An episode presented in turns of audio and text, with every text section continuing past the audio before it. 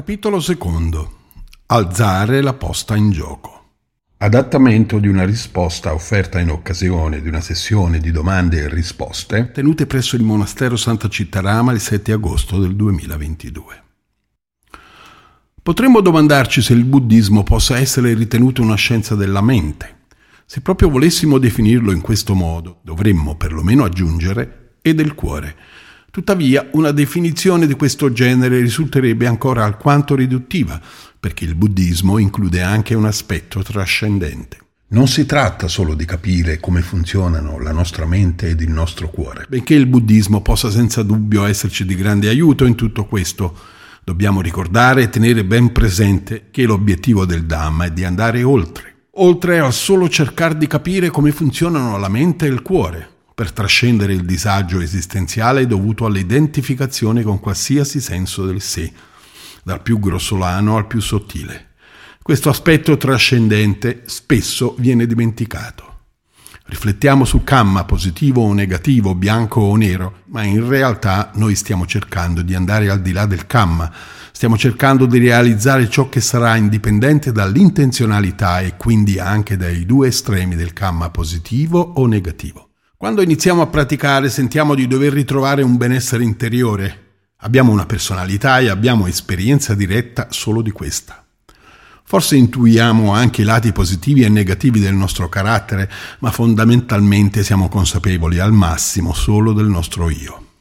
Pratichiamo e sviluppiamo le qualità e i fattori mentali in linea con il Dhamma e questi migliorano la nostra esperienza di vita ma vengono percepiti ancora come appartenenti a un qualcuno o un qualcosa, non come mezzi abili a nostra disposizione per lasciare andare ogni possibile senso del sé. È solo successivamente che impariamo a usarli per far convergere la mente e il cuore verso il lasciare andare, anziché impossessarci di queste qualità e di questi fattori al fine di dare un benessere all'io, sia esso materiale o spirituale. Il punto centrale è l'intenzione con cui avviene la messa in moto di queste condizioni che ci permettono di evolvere. Lasciare andare oppure migliorare il nostro io? Ovviamente tutto ciò è davvero comprensibile solo se abbiamo una qualche esperienza diretta dell'aspetto trascendente della pratica, altrimenti ci mancherà una reale alternativa all'impostazione centrata sul sé.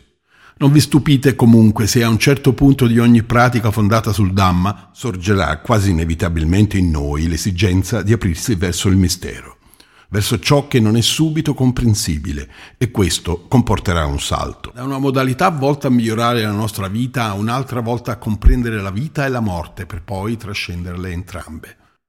Noi occidentali, quando ci avviciniamo a questa tradizione, quella Theravada, siamo spesso attratti dall'aspetto razionale con cui essa viene solitamente presentata.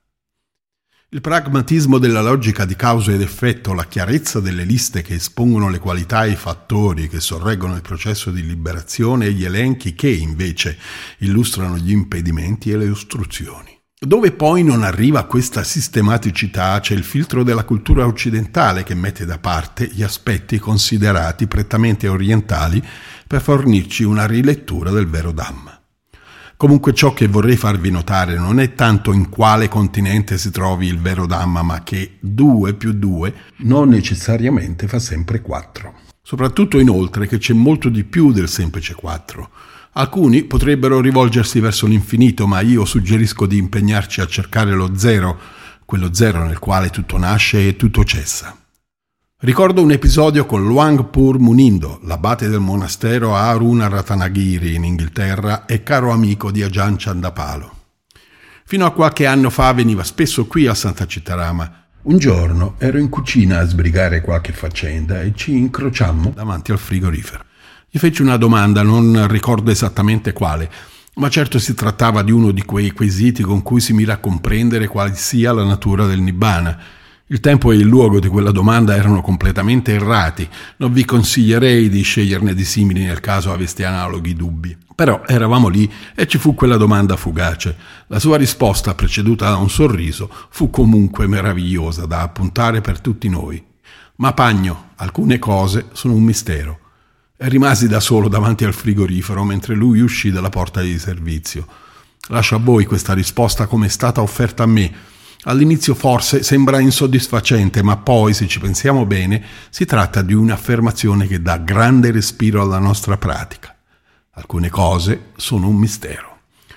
Noi lavoriamo per lasciare andare le nostre identificazioni con il senso dell'io e i nostri attaccamenti agli aggregati sui quali proiettiamo l'illusione di un sé. Mettiamo insieme i pezzi del nobile o duplice sentiero, quelle qualità del cuore e quei fattori mentali che troveranno espressione con i nostri pensieri, le nostre parole e le nostre azioni. Usiamo queste condizioni per essere lì davanti a quella soglia, le manteniamo in un equilibrio sempre più stabile e perfetto per non perdere l'occasione e smarriti e confusi trovarci altrove. Sappiamo che per oltrepassare quella soglia, per varcare il cancello di ciò che non muore, per fare quel passo, Dobbiamo prima aver avuto il coraggio di lasciare andare tutto e di aprirci al mistero. Perché non è un passo che può risultare comprensibile avvalendoci della logica di causa ed effetto, la stessa che abbiamo applicato per sviluppare la qualità e i fattori che ci hanno fatto arrivare fin lì, su quella soglia.